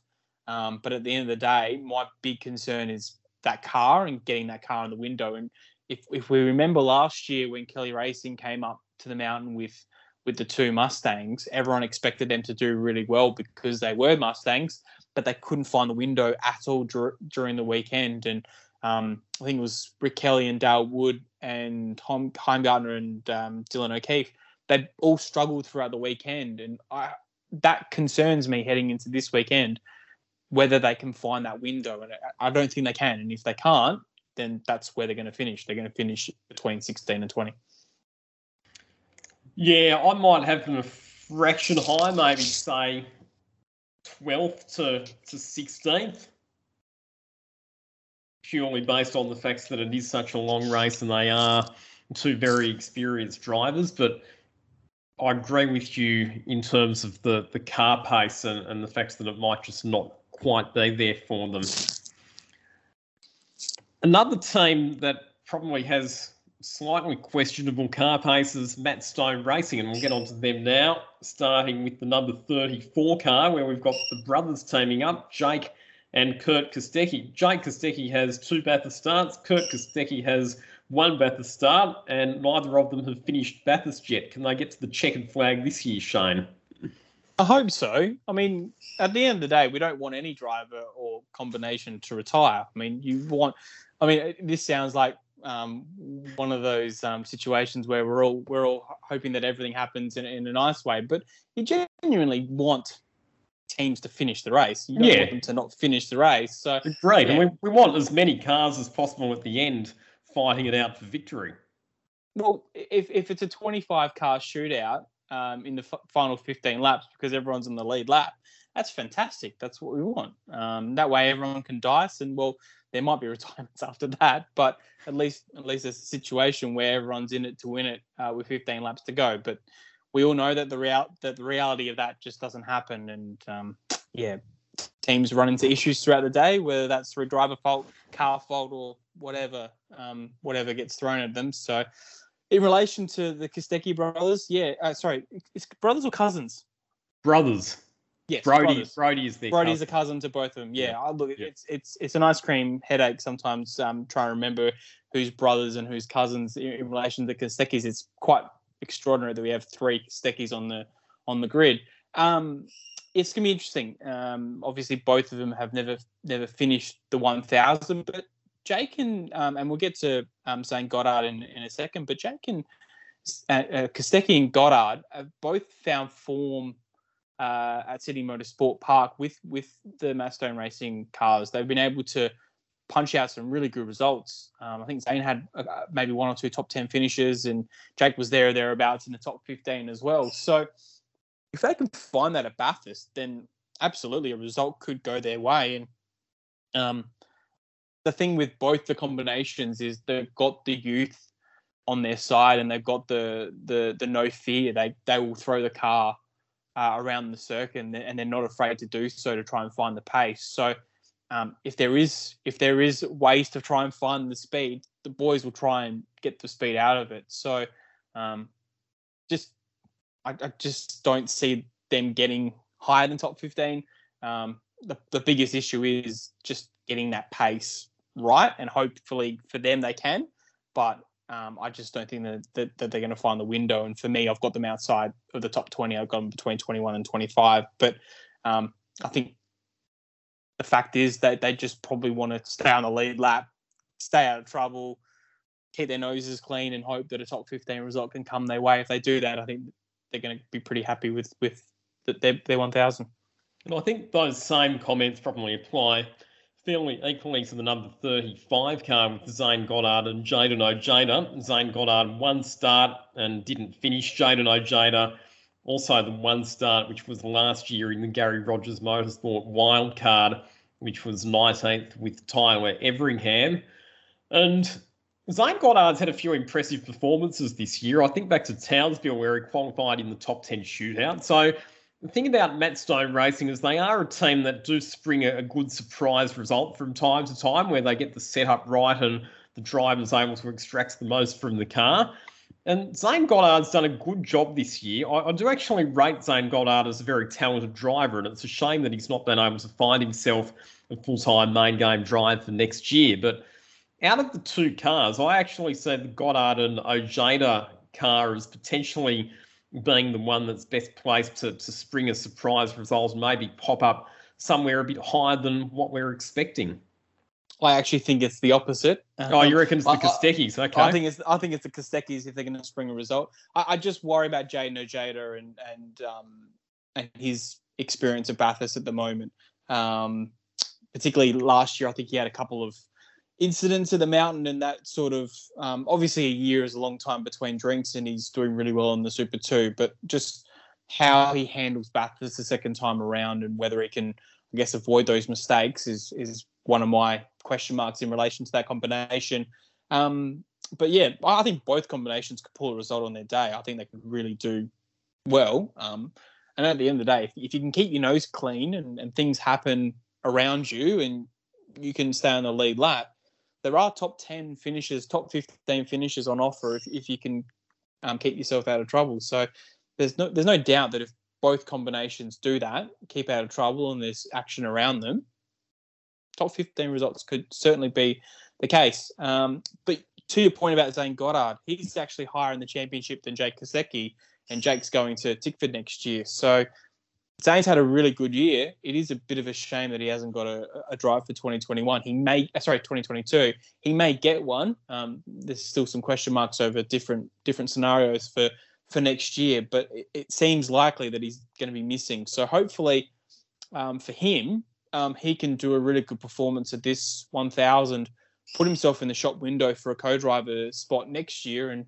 who knows if he performs really, really well, um, gets the car into the top 15, really impresses some of the other teams down the down the paddock. There could be a few calls um, coming his way, and he could be in a in a seat. Uh, it could be in a prime seat for next year to to really have a good result. So uh, it's a big weekend for him. Where did you have Goddard and Ojeda in terms of a predicted result? Same, 21 to 25. I actually have them almost identical, uh, 22 and 23. So, yeah, um, look, they'll probably improve on that because of DNFs and everything else in between. But in terms of just ranking them from head to, from one to 25, that's where they are. We've got one wild card in the field this year, and we'll get to that car right now. Car number 39, the Triple Eight Super Cheap Auto sponsored Commodore Russell Ingall back for his first start since 2016. It will be his 26th start in the Bathurst 1000. He's had 21 finishes and two wins in 1995 and 1997 with Larry Perkins. Broc Feeney, who has been confirmed as Jamie Whincup's replacement for next year, will be joining the enforcer in at that car. Just the one start for Feeney, teaming up with James Courtney and finishing 10th last year a lot of hype, a lot of interest, a lot of attention surrounding this car. But uh, all of the talk stops once we get to race weekend and race day. Where do we see this car actually finishing, Shane? Oh, anywhere. I'll be honest, anywhere. well, let, let's break it down a little bit here, okay? So, Russell Ingall, super experienced, knows his way around the mountain. Hasn't had a lot of recent seat time in a supercar, though, possibly a bit rusty when it comes to racing, although at least he's been trying to keep himself race fit with a, a bit of driving here and there in other categories. Broc Feeney, inexperienced, but been doing a really good job in Super 2. Obviously, very fast and very talented. And will be the lead driver. I mean, it'll be up to Feeney to, to do qualifying and probably the bulk of the driving during the race. So it's a Triple Eight car. So for starters, the car's going to be quick, regardless of whether they're the two drivers are quick. So I think we can we can we can put that into into calculations that regardless of how quick Broc and, and Russell is, the car should be quick.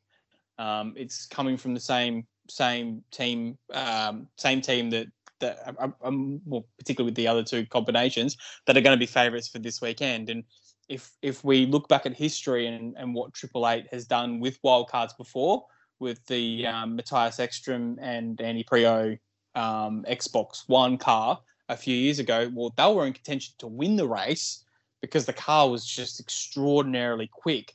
So the car's quick, the boys can absolutely be in contention to to pull off a good result. My queries are with the two drivers purely. Um, there's going to be a lot of responsibility on Broc Feeney to deliver as a main driver.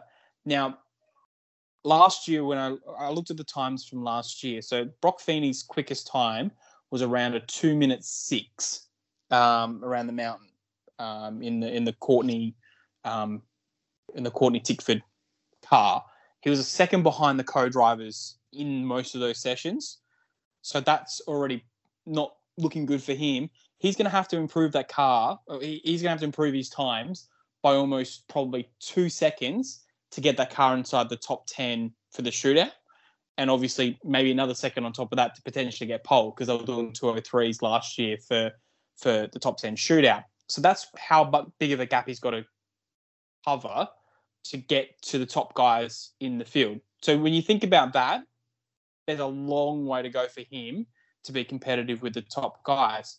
I'm not expecting him to be competitive with the top guys anyway, just purely through his experience. This weekend is purely for him to get his experience and to be as good as he can be in preparation for next year.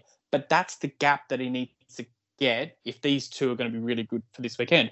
Then you've got then you've got Ingall. Well, Ingall hasn't driven at a 1000 and probably hasn't driven a supercar in anger.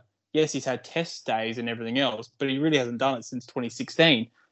Then you look at his results at Bathurst over the last 10 years. You've got DNF, 11th, DNF, 17th, 9th, 8th, 8th, 15th, and 18th. And that goes all the way back to 2008. So his form at Bathurst isn't great to start off with. You've got him not being in the car for a long period of time. With all due respect, his age is also a, concern because back 15, 20 years ago, you could have drivers of that age race at the 1000 purely because, yes, the fitness levels still need to be high, but you could get away with, as you mentioned before, doing the lunchtime drive and then giving the car back to the main game driver and then away you go. That doesn't happen anymore. You've got to be so fit. You've got to be so prepared. You've got to be so well um, prepared in so many different facets to do your 54 laps. And I just don't know whether he's going to be there or thereabouts. If he can, and if he can do that, I'll be the first to dip my hat and say congratulations and well done because it is a big challenge for him to get from almost nowhere in terms of racing to being back at the 1000 and competing against some of the top 30 or 40 drivers in the country. Obviously, Ingall was one of them, and he was at, at times the best in the paddock. But to bring back that form, yeah, it's going to be very, very tough. So, based on all that, I I have my doubts about whether this combination can actually finish inside the top 10, just purely for the fact that Broc's got a really big challenge ahead of him, and so is Russell Ingall. I, I just don't think that those two boys know how big of a challenge is coming their way over the next week and a bit. Um, look, the whole experience is purely for that experience. It's to get Broc into a situation where he's comfortable ahead of next year. But if anyone is sitting there thinking that these guys are going to be at the pointing end at the end of the race, I, I have my doubts about that. That I don't think it's going to happen. I've actually got them between 15, uh, between 16 and 20. Um, if everything goes their way and if the car's quick and they keep themselves out of trouble, then the top 10 finish can absolutely be on the cards. But I just don't know if the two boys can actually go ahead and do that. And that's why I have my concerns about this this combination. Yeah, I, I think there are a lot of areas of potential concern when you, you look at how they're going to go on the track. But what I will say is one aspect of their pre event preparation where they get a big tick from me is on the media and PR side of things. Some of the publicity stuff that's been done around the wildcard entry, and particularly the behind the scenes features that have been shown as part of the Enforcer and the Dude show five star rating from me for that. That's been really, really insightful content, really good to watch. Russell Ingall's very good on camera, you know, tells it how it is, isn't afraid to open up and, and take people behind the scenes and explain what goes on at a, at a test day or, you know, even in things like fitness training. So, in terms of the story that they've been able to tell with how they've been preparing for the race, full marks. 100%. And we haven't even got to the race yet, too. And obviously, one of the well, main sponsor is Super Cheap Auto. Now we all know what happened last year with their final um, race of sponsoring the main event, the Bathurst 1000. That changes hands to Repco this year. we all know how their their pub publicity marketing campaign was last year. Now they've got a car on the 1000. You can only imagine what they're planning on for the next week. So it's going to be interesting to see what plays what plays out in the next few days. I mean, there there is no doubt that this car will make headlines, whether it's for the right or wrong reasons. Well, that's going to be what, what we're all going to see in the next week. But it's going to be a car that's certainly going to take a lot of attention and a lot of publicity over the next week. All right, 20 cars down, five cars to go. Car number 44, the Tickford Racing Mustang, James Courtney and Thomas Randall. James Courtney, 15 starts, 12 finishes, best result of second in 2007 with David Besnard. And Thomas Randall, who will be driving full time at Tickford next year, two starts at Bathurst, two finishes, and best result of ninth in 2019 with Lee Holdsworth.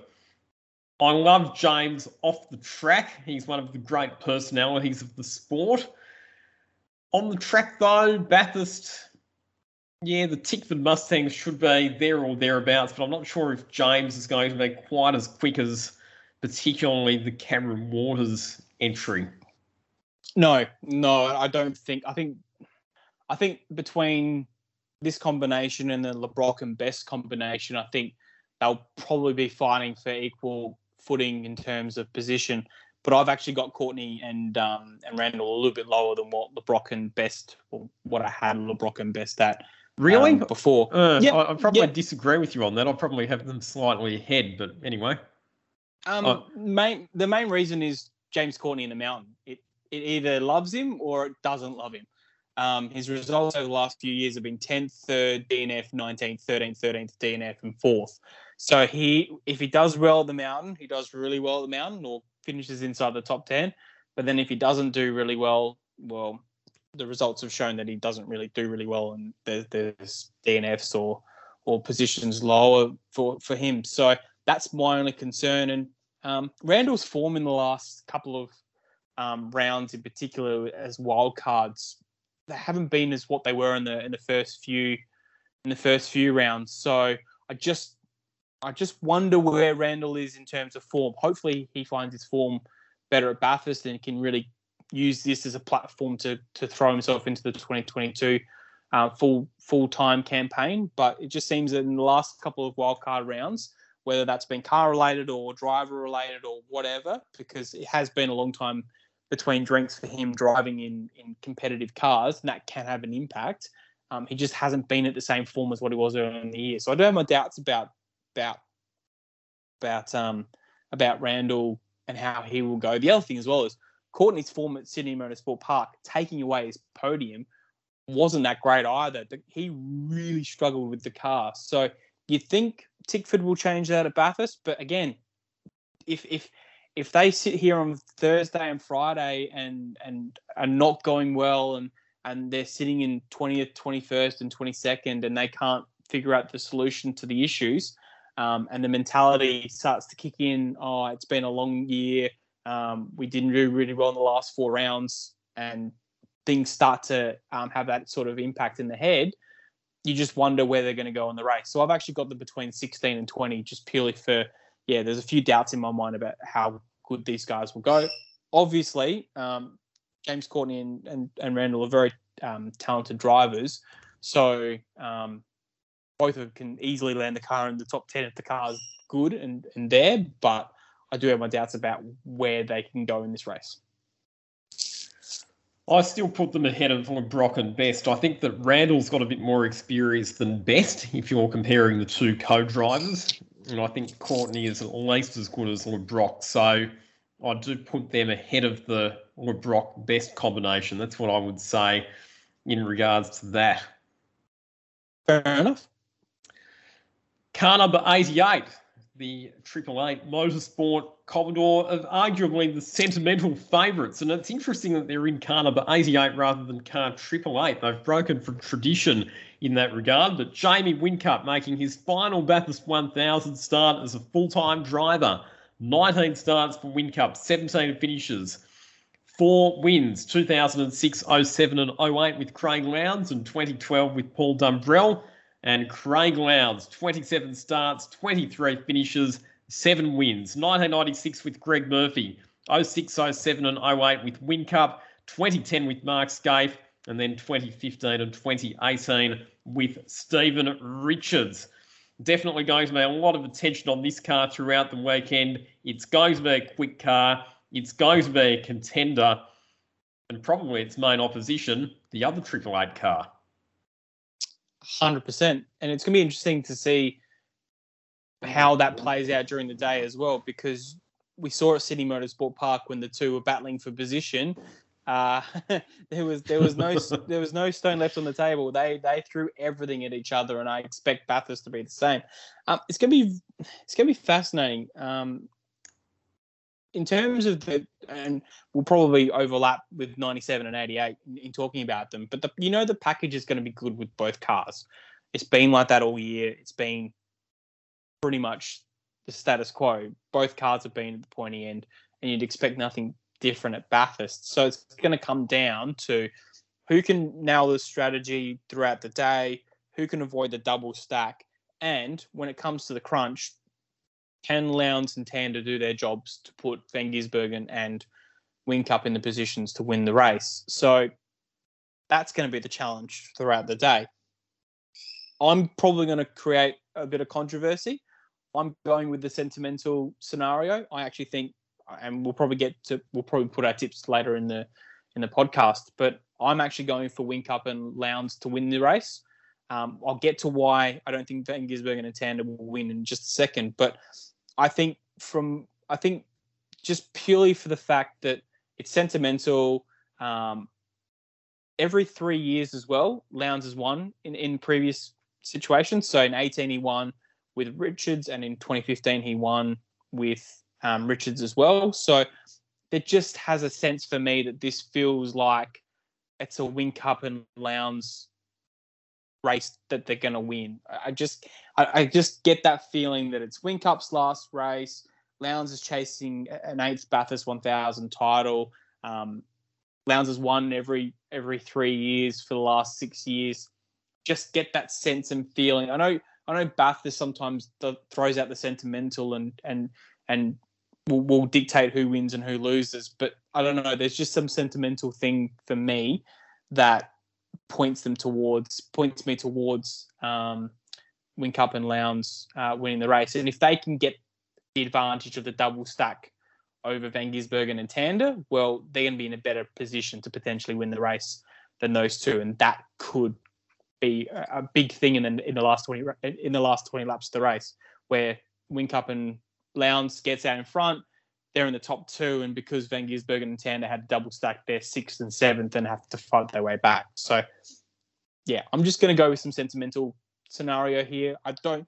It doesn't mean that I don't think Van Gisbergen and Tander can win. Uh, can't win. I think they certainly can, but I, don't know. I, I just think that there's something sentimental about this year, and just the fact that it's not destiny in some respects, but it's just almost meant to be that there, there could be a really good result coming their way for Whincup and Lowndes.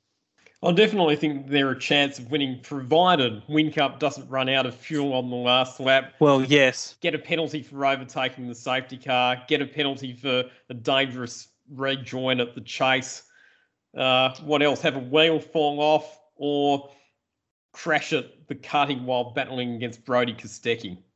And, and I think this year maybe changes that. This is the last race. This is the last. Well, this is the last race as a full time driver. This is the last swan song as such. So I think a lot of those mistakes may be eliminated. There's no doubt when Whincup's on his game and he is fully concentrated on something and he is absolutely on it, he is the best that we've ever seen in relation to that. Um, his seven world, his seven championships prove that. Um, there's something in my mind that thinks that this is one of those races that will will see the absolute best of Whincup again. And we saw that at Sydney Motorsport Park, that determination and that grit that, hang on, I'm not done here. I can sense that there's some big opportunities for me in these last three races or last three weekends. I'm going to go for it. And he's going to go for it. And when you when you have that with Whincup, watch out because yeah, he's he's very tough to beat when that when that happens. If he was prepared to do everything to keep Shane Van Gisbergen behind him for a second place finish at Sydney Motorsport Park, imagine what it will be like if those two cars are battling for the win at Bathurst. We'll talk about Shane Van Gisbergen and Garth Tander in a minute, but before we do, we have to talk about car number 96, the Brad Jones racing machine from Macaulay Jones. Six starts, five finishes, best result of seventh in 2018 with Nick Percat and his co-driver Chris Pither. 11 starts, eight finishes, and a best result of fourth in 2017 with Dale Wood. And Macaulay Jones, another driver who has had a really, really tough season this year with seven DNFs, which have consigned him to 23rd in the championship. And the comments that we've made for the other three Brad Jones racing cars probably apply to this one as well in terms of BJR and having technical gremlins on the mountain. 100%. And he's actually had the most DNFs uh, this season out of any driver. Um, you mentioned Coulthard with six. Um, yeah, uh, Macaulay Jones has had seven. So you do raise the question can the car get to the end of the race and, and last 161 laps? The other thing as well is, I don't, correct me if I'm wrong, but I don't think I've, I don't think Chris Pither has been in a car at all this year, and the only time we've really seen him in a in a car was at the co-driver session um, at Sydney Motorsport Park. So his time in a car this year has been very limited. So how he goes getting back to the into the swing of things and and finding um, form again um, will be will be one of the things to, to look out for over the weekend. I think the, the good thing about this combination is Macaulay's been able to qualify pretty well this year. He's been able to either be the the second best Brad Jones racing car or at times even be the best. So there's no doubt that if he can find the right form on the Friday afternoon, he could absolutely put this really close to the top 10 shootout or or there or thereabouts. My only concern is can they can they survive the 161 laps and can the, the car pace be good enough? And that's where I think this team is lacking. And I don't see them. Uh, I've got them outside the, the top 20. I've got them 21, 25.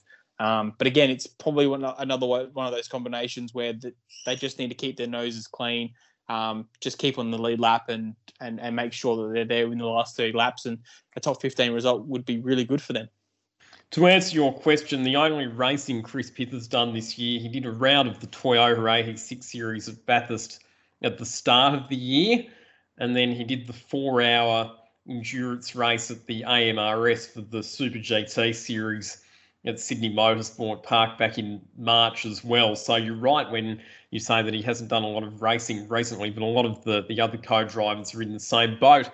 I agree with you in, in regards to Macaulay Jones qualifying, but just in terms of the whole package, I'm, I'm not quite sure. Uh, what was your predicted finish for them? 21 to 25. Yeah, I'd agree with you on that. How do you see them comparing to the other BJR cars, in particular the the Jack Smith machine? Well, I've got um, Smith lower, um, Smith and Wall lower. That's just purely because of the combination. Um, mm. I think, yeah, I'd I think agree McCall, with that. I think Macaulay and Pith are a better combination than um, than David Wall and, and Jack Smith. But as a, I think last year both of them were almost in identical positions, and I don't know if they took each other out or they were involved in an incident that took both both of them out.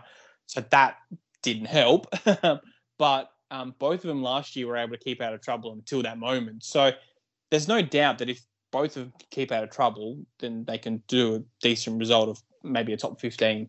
But getting to that point is, is another question and another story. And how that unfolds during the day, we'll have to wait and see. All right, last year's winners. Car number 97, Shane Van Gisbergen. 14 starts, 12 finishes. Best result, the win last year with Garth Tander. And Garth Tander, 22 starts, 15 finishes, and best result, four wins. 2000 with Jason Bargwanna, 2009 with Will Davison, 2011 with Nick Percat, and last year with Shane Van Gisbergen. The last drivers to go back to back for Bathurst victories were their teammates, Craig Lowndes and Jamie Whincup, who, of course, won three in a row from 2006 to 2008.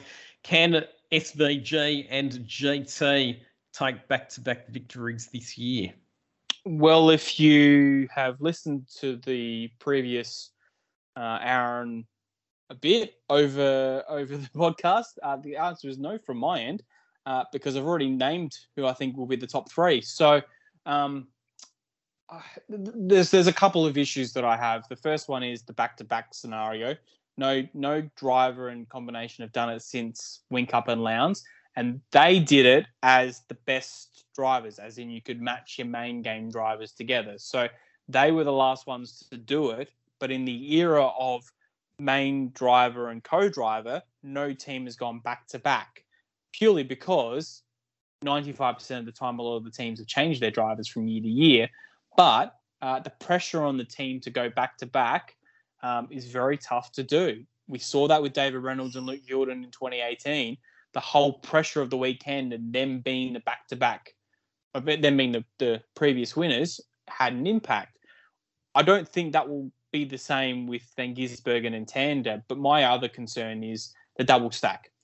I think Triple Eight's going to have the biggest issue out of all the teams with the double stack because if you look at the two, if you look at the, the all the teams in terms of likeness and and match for match, the Eight guys are pretty on par. So at some point in the day, if one combination is ahead of the other and we have a double stack, that is going to put one combination further down than what they really want to be. So it is going to have an impact, and I've gone with the Whincup side to have less of an impact for them and more of an impact for Van Gisbergen and Tander. Does this mean that they can't win the race? Absolutely not. They can win the race. They're bookie favourites to win the race. That's my other question query. A lot of the times when the bookies have a big favourite for the race, um, they don't win. Bathurst is one of those situations where you can be the absolute dead set favourite. You can be very short odds, but we get to the end of the race, you have to haven't won the race because that's what Bathurst is all about. Bathurst is you've got to be good from lap one to 161. You've got to have everything going your way. And that doesn't mean that if you're the bookie's favourite, you can go out and do that anyway.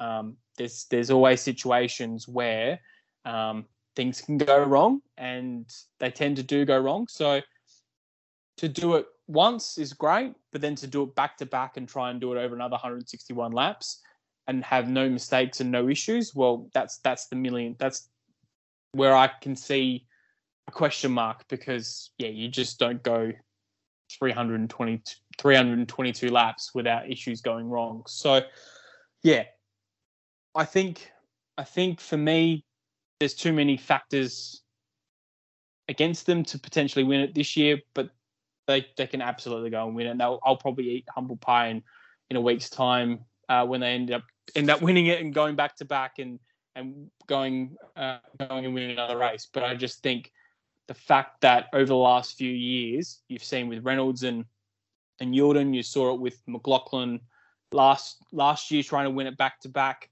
There is that there is that um, that that challenge and that pressure to do it. So um, be interesting to see how these two handle that. I think they'll do it really well, but I still think they'll fall short.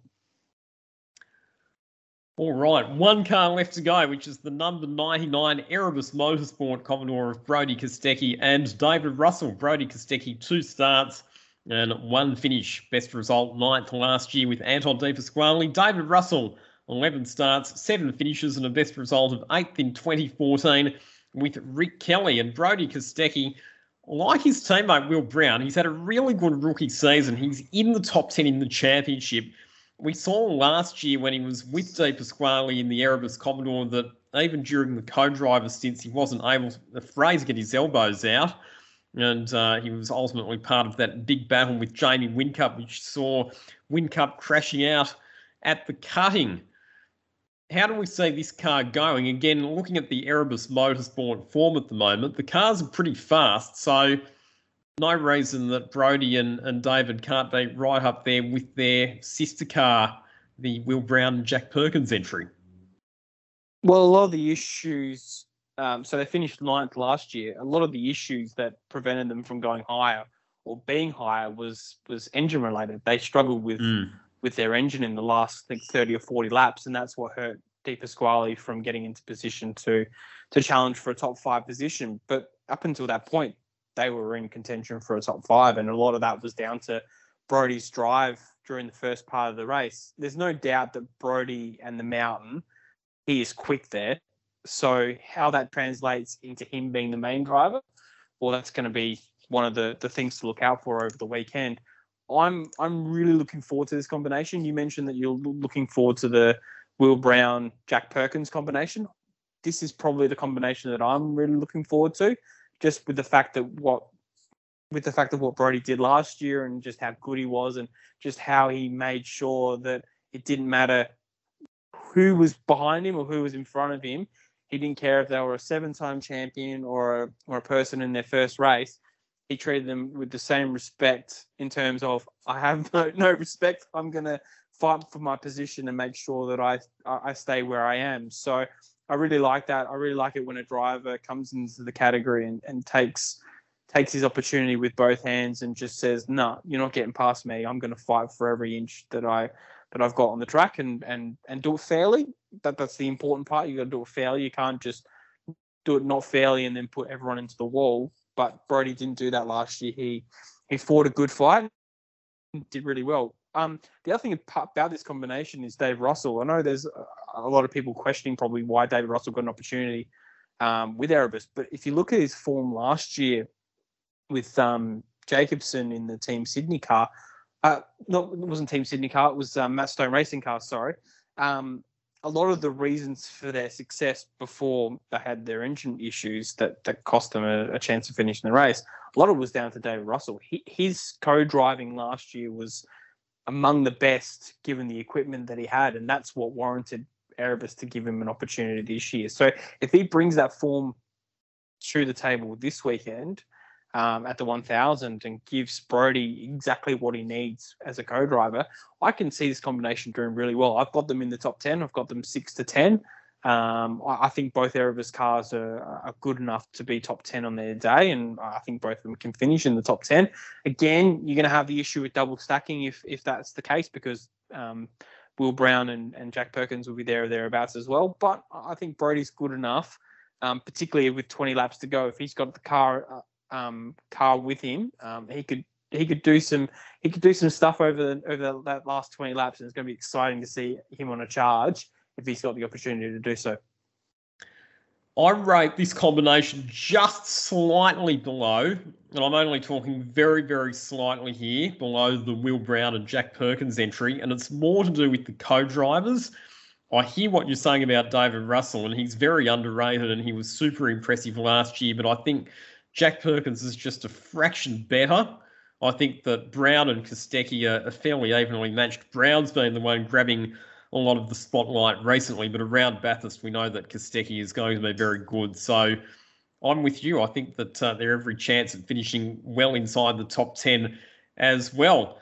So it's been a marathon analysis of every car in the field. We've got to the end, so now it's time to get down to the business end of the podcast, Jonesy, and put in our predictions. So, top three, who do you think? Okay, so I've gone Cameron Waters and James Moffat in third uh, for them to get on the podium. I've gone for Anton De Pasquale and Tony D'Alberto to finish second, and I've gone for Jamie Whincup and Craig Lowndes to win the race. So my top three predictions, I've gone Chaz Mostert and Lee Holdsworth third, Anton De Pasquale and Tony D'Alberto in second, and Shane Van Gisbergen and Garth Tander to go back to back and win the Repco Bathurst 1000 this year. So that's our top three predictions. Dark horse. Do you have a dark horse for us, Shane? Ooh, that's a good question. Um, I think we might be on the same page on this one, but why not? Let's go Will Brown and Jack Perkins. Yeah, that's who I was going to say for mine as well. Um, I, I, think just for the sake of mixing it up a bit and, and, being a bit different, a combination that maybe doesn't get talked about that much during practice or qualifying, but finds itself in contention on race day. I'm going to go for the Scott Pye and James Golding Team 18 car. How about I go with the sister car and go for Mark Winterbottom and uh, Michael Caruso? Yep, all right, there we go. And that is a wrap for the 2021 edition of the Checkered Flag Chat Bathurst 1000 preview podcast, telling you everything you need to know about all 25 cars in the field. Whether you are trackside at Mount Panorama or tuning into the TV coverage on Fox Sports and Kayo or Channel 7, hope you enjoyed this year's edition of The Great Race. I'm Lockie Mansell. Thanks for listening.